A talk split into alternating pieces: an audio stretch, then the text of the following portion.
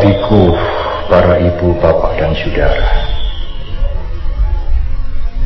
Lebih dari 2500 tahun yang lalu, Guru Agung kita sudah meninggalkan kita. Tetapi sekarang, setiap bulan Mei hadir,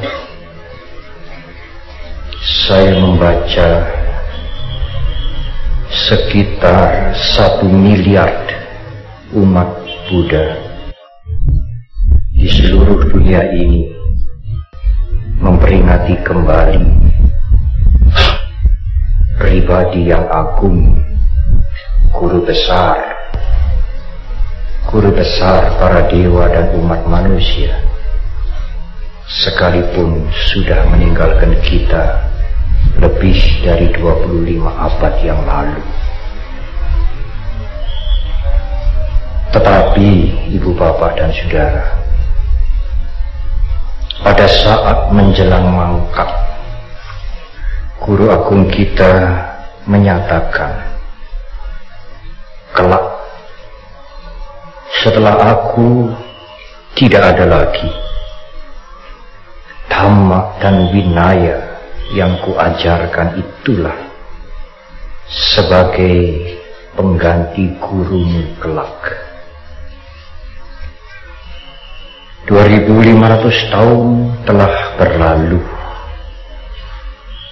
tetapi warisan agung guru agung kita Dhamma dan Vinaya masih terpelihara tersimpan dengan baik dan diwariskan dari satu generasi ke generasi selanjutnya. Dhamma Winaya masih utuh di tengah-tengah kita.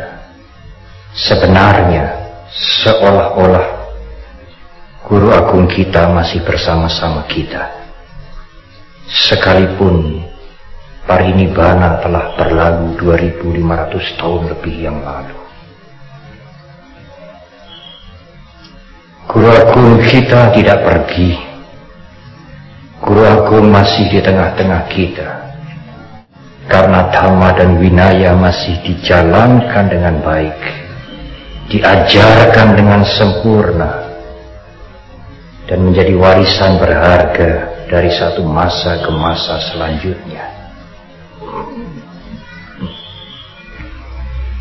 Dhamma dan Winaya itulah pengganti guru agung kita. Itulah guru agung kita sekarang. Ibu, bapak, dan saudara, marilah kita menggunakan kesempatan ini untuk merenungkan kembali, menyegarkan keyakinan kita terhadap Dhamma. Dhamma yang semakin kokoh berakar di dalam keyakinan kita masing-masing. Itulah yang akan memberikan arah kompas yang benar dalam kehidupan kita. Banyak faktor dhamma yang diajarkan oleh guru agung kita. Petang hari ini saya ingin mengambil salah satu faktor. Seben sebenarnya tidak hanya ajaran, tetapi seperti peringatan guru agung kita kepada kita. Di dalam Dhammapada 168 dicatat peringatan guru agung kita itu kepada kita. Guru kita seolah-olah membangunkan kita yang terlena dalam mimpi. Sering saudara mimpi mempunyai mobil yang bagus. Saudara mimpi memasuki rumah yang sangat megah Sering saudara mimpi menikmati kenikmatan-kenikmatan yang mungkin tidak pernah saudara nikmati dalam keadaan sadar. Tetapi pada saat kemudian saudara terbangun, saudara sadar, oh, hanya mimpi. Agung kita membangunkan kita jangan terlena di dalam mimpi. Utite napa majaya, hei bangun, jangan lengah. Bangun dari mimpi. Kita sering bermimpi ibu bapak dan saudara tenggelam di dalam kenikmatan meskipun kenikmatan itu sebentar. Hanyut. Sebentar kemudian menimbulkan bencana yang sulit diatasi dan diselesaikan. Mimpi itu berkepanjangan. Asik kita di dalam mimpi oleh karena itu guru agung kita mengatakan, hei bangun, jangan lengah.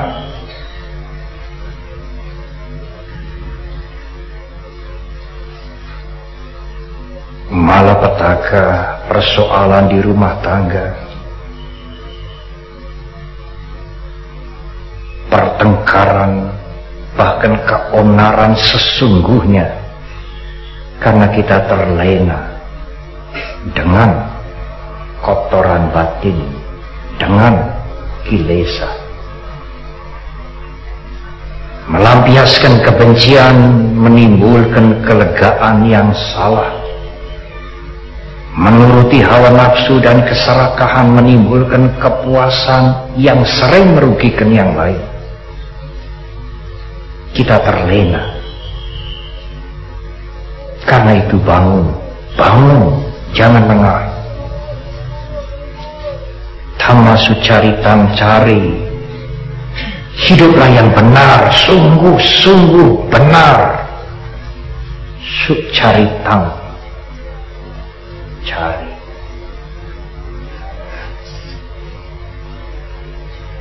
tetapi ibu bapak dan saudara apakah yang dimaksud benar oleh guru agung kita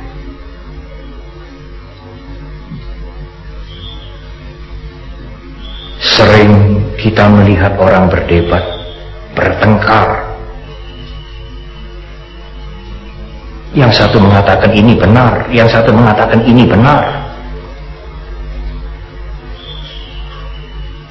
Bahkan ada yang mengatakan, oh benar itu relatif. Tidak jelas. Ibu, bapak, dan saudara. Ada tiga macam pertimbangan yang sering kita gunakan. Dan tidak salah kalau saya mengatakan tiga macam kebenaran. Tiga macam pertimbangan referensi untuk mengambil keputusan dalam setiap rencana atau tindakan. Yang pertama dikatakan disebut dalam bahasa Pali Atadipateya mengambil keputusan melakukan tindakan dengan pertimbangannya sendiri. Tidak mengambil referensi dari yang lain. Aku mau begini aku lakukan seperti ini. Saudara menggunakan pertimbangan saudara sendiri Ya tentu andai orang lain tentu tidak mungkin mengambil keputusan untuk saya. Saya tentu mengambil keputusan untuk saya sendiri. Saudara mengambil keputusan dengan pertimbangan saudara sendiri. Apakah benar? Bisa benar, Ibu Bapak. Bisa salah. Pertimbangan sendiri bisa benar, bisa salah.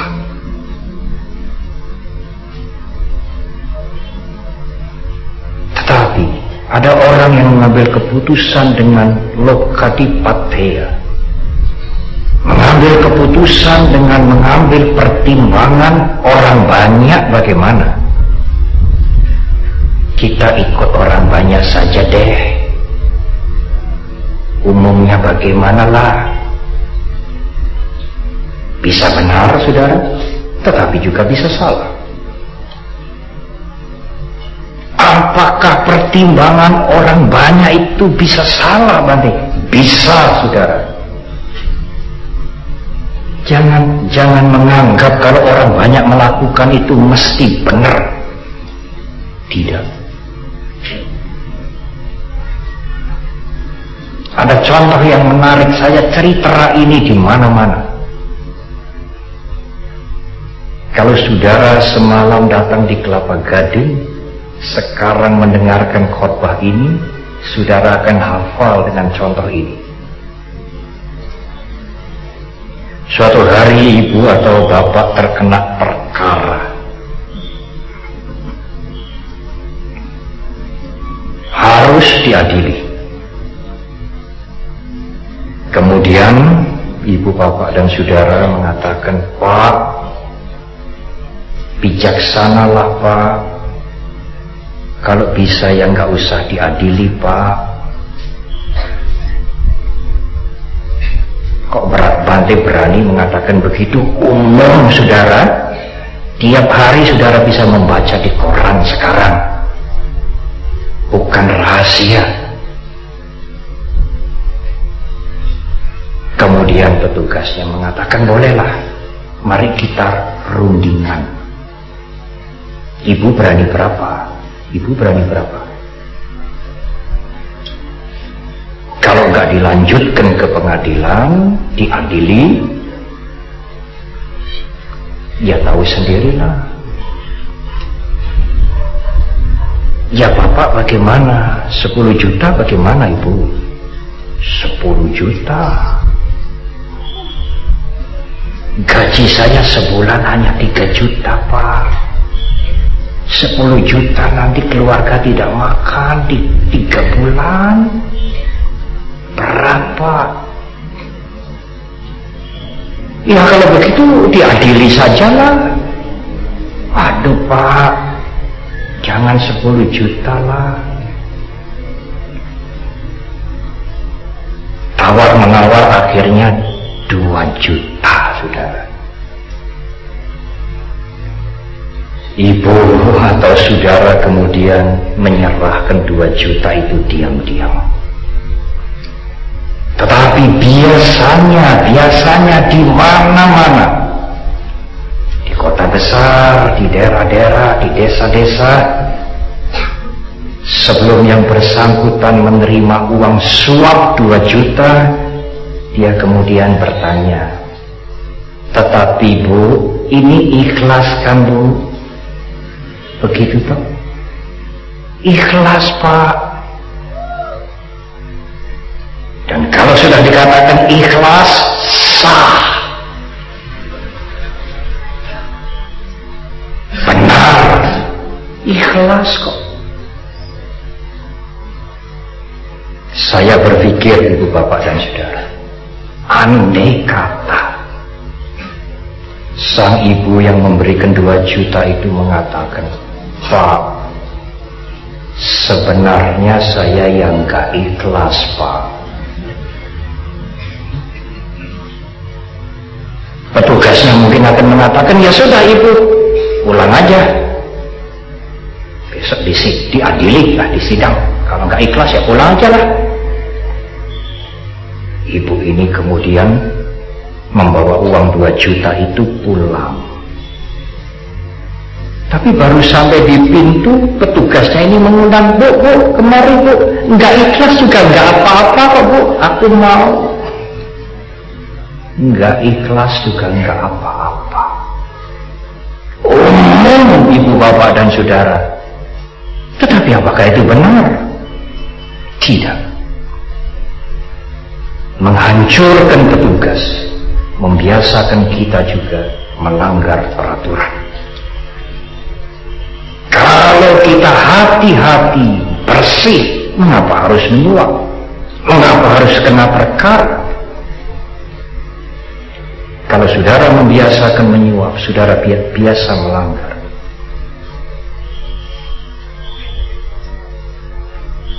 Pandangan umum yang berlaku umum belum tentu benar, bisa benar, bisa salah.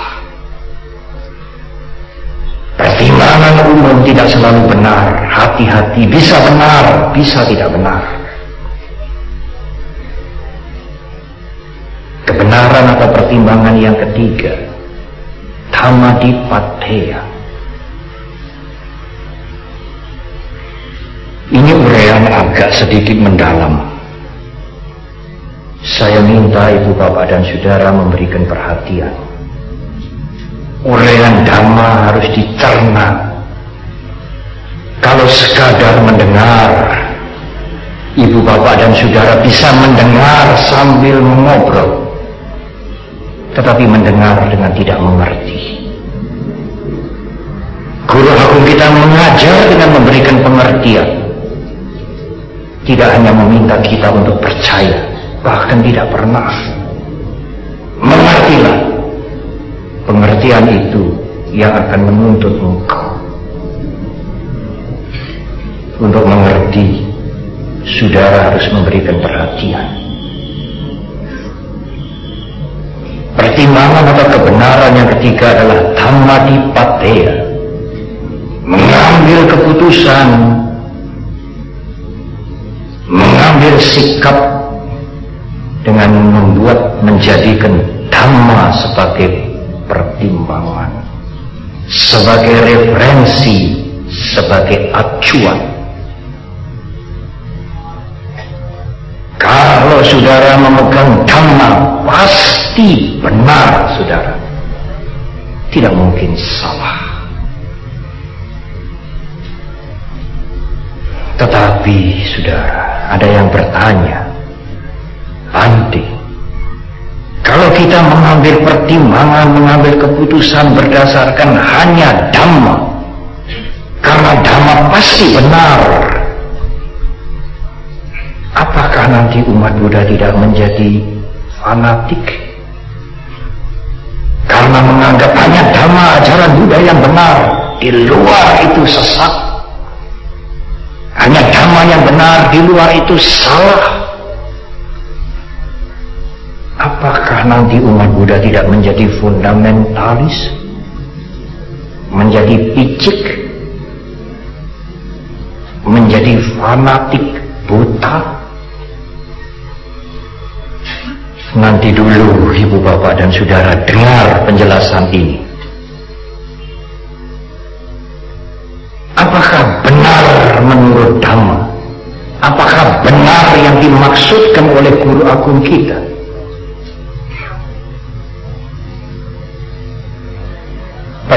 Waktu itu suku Kalama sedang bingung.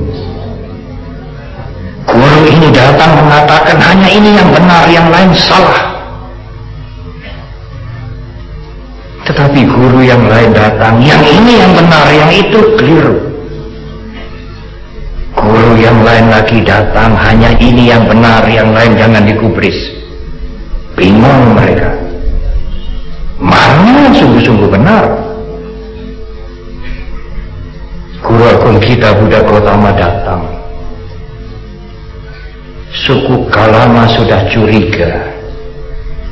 Guru ini jangan-jangan juga mengatakan hanya ini yang benar, yang lainnya salah. Tetapi sudah Guru Agung kita tidak mengatakan seperti itu. Apa yang dikatakan oleh Guru Agung kita? Wahai suku Kalama, dengarkan.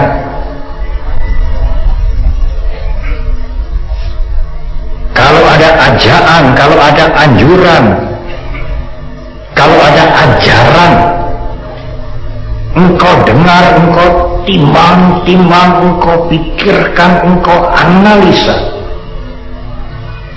Kalau anjuran itu, ajaan itu engkau lakukan akan merugikan orang lain dan merugikan dirimu sendiri itu tidak benar. Tetapi kalau ajaan itu, anjuran itu engkau lakukan, orang lain mendapatkan manfaat dan engkau mendapatkan manfaat, itu baik, itu benar. Itulah benar menurut kriteria guru agung kita.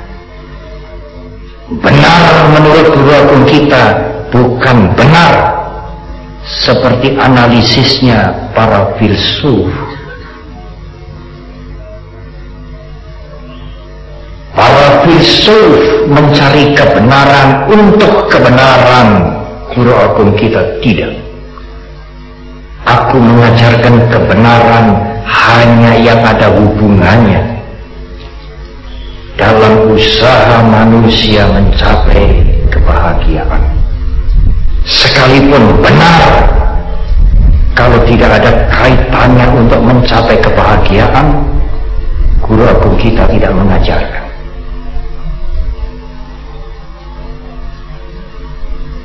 Kalau sesuatu merugikan orang lain, merugikan diri sendiri, tidak benar.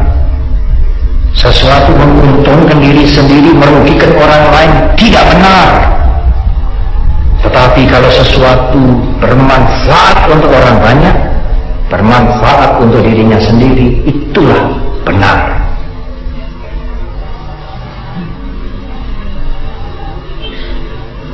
Ibu, bapak, dan saudara, Selanjutnya guru agung kita menjelaskan Kalau engkau menghindari pembunuhan. Kalau engkau tidak membunuh Kalau engkau tidak menyakiti. Tidak membunuh dan tidak menyakiti Itu baik dan benar. Kalau engkau tidak mencuri, tidak nyolong, tidak korupsi, meskipun kecil, itu baik dan benar. Kalau engkau setia pada pasangan, tidak selingkuh, itu baik dan benar. Kalau engkau tidak menipu, tidak bohong, itu sangat baik dan benar. Kalau engkau tidak berdekatan dengan narkoba, tidak bermabuk-mabukan, jauh. Itu sangat terpuji, baik dan benar, ibu bapak saudara. Inilah Dhamma Dipateya benar yang dijelaskan oleh guru agung kita. Suku kalama menerima. Kecilnya suku Kalama. Yang semula sudah mengira guru ini juga akan mengatakan hanya ini yang benar yang lain keliru. Ternyata tidak guru agung kita mengatakan siapa pun yang menganjurkan siapa pun yang mengajarkan kalau itu bermanfaat untuk orang banyak bermanfaat untuk diri anda itu dhamma itu baik dan benar Alangkah mulianya ajaran seperti ini.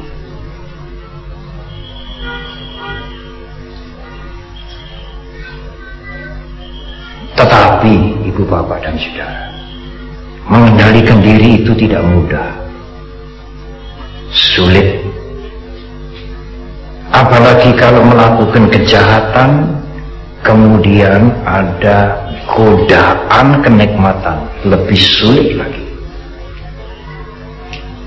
Oleh karena itulah guru agung kita menganjurkan kembangkan meta cinta kasih. Cinta kasih akan membuat engkau mudah mengendalikan diri.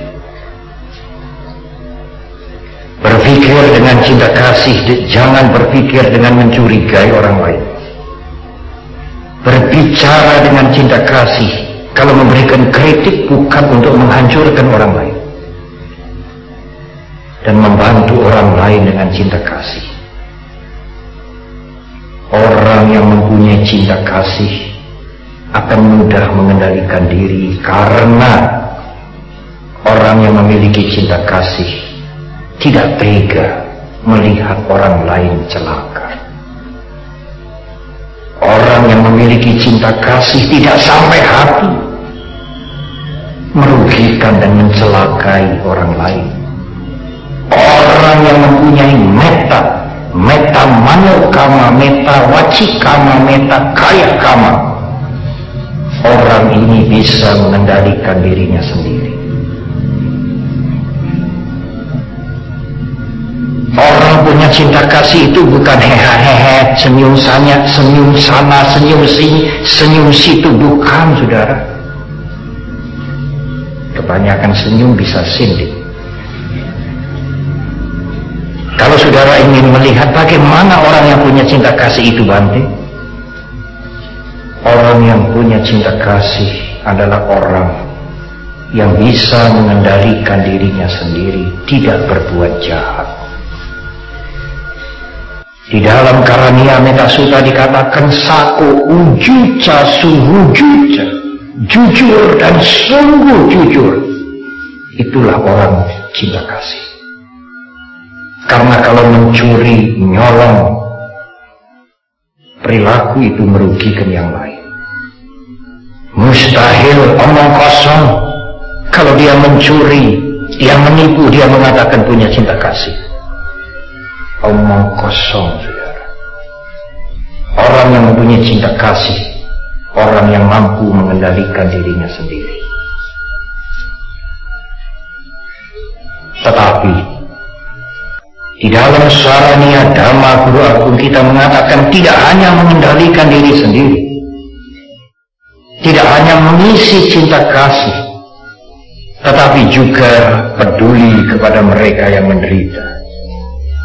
Berbagi menolong kepada mereka yang menderita. Jangan kalau melihat orang susah senang. Kalau melihat orang senang tidak tahan kalau saudara mempunyai musuh tidak akur musuhnya itu sukses tidak senang saudara. Tapi kalau musuhnya kena celaka, nah rasain loh. Senang saudara. Senang melihat orang lain susah. Susah melihat orang lain senang. Tidak demikian. Mengendalikan diri, mengembangkan cinta kasih, dan menolong mereka yang menderita saudara akan hidup damai dan bahagia. Apalagi ibu bapak dan saudara, apalagi kalau ibu bapak dan saudara sebagai umat Buddha mau bermeditasi.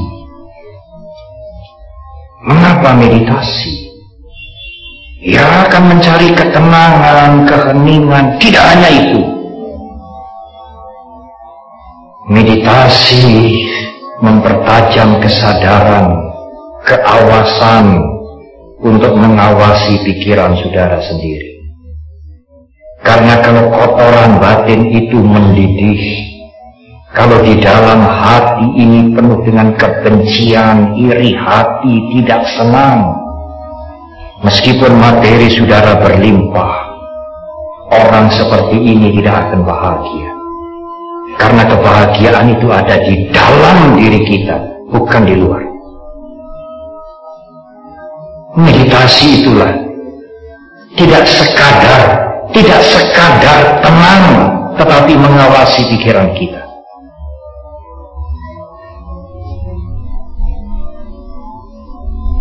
Ada cerita, saudara.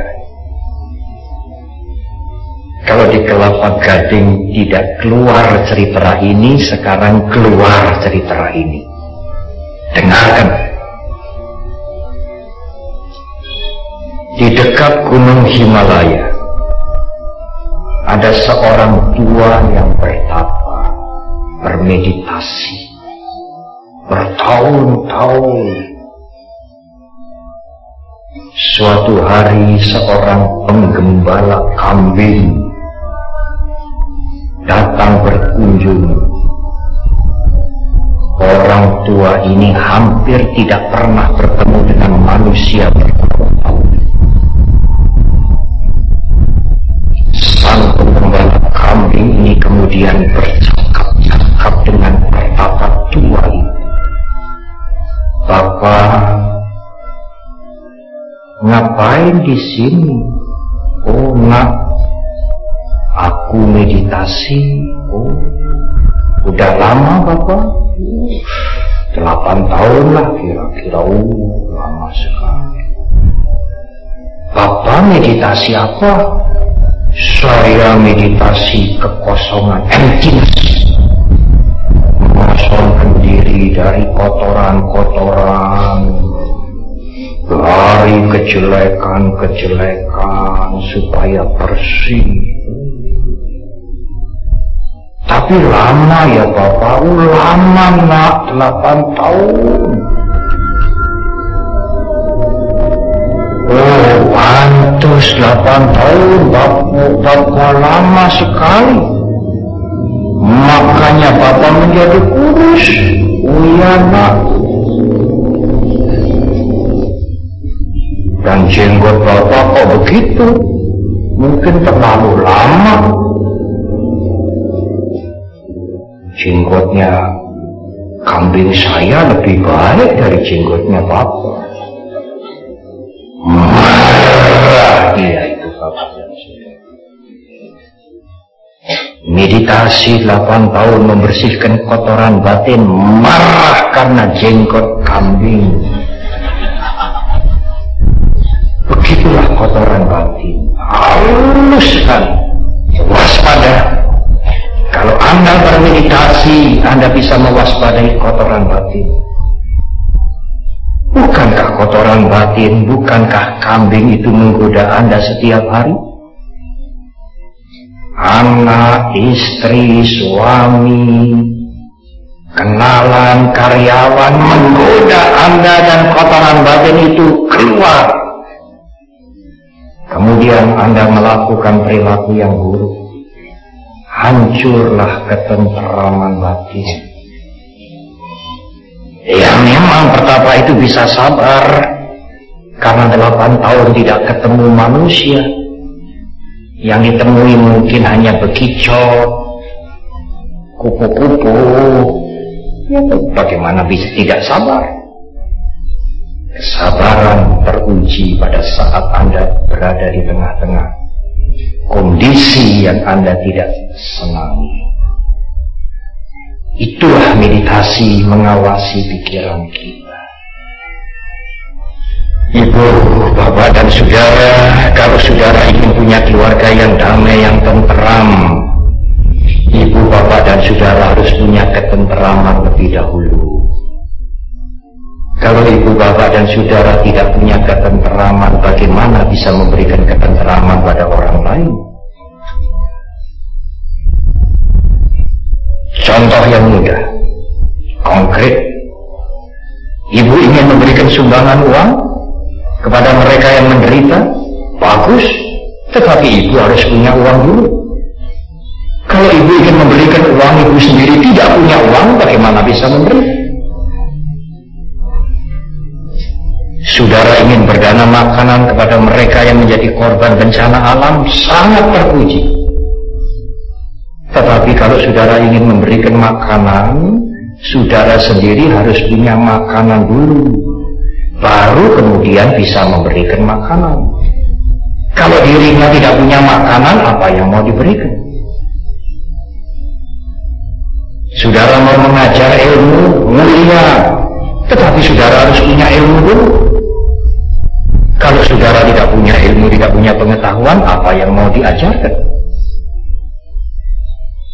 Persis seperti itu adalah ketenteraman dan ketenangan. Saudara ingin memberikan ketenteraman dalam keluarga saudara. Kalau saudara sendiri tidak punya ketenteraman di dalam ini, ketenteraman seperti apa yang ingin saudara berikan?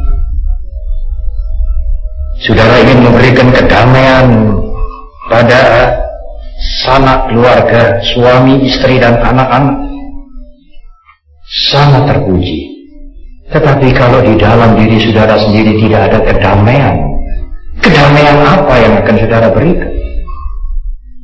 Salah-salah saudara memberikan ketegangan, persoalan,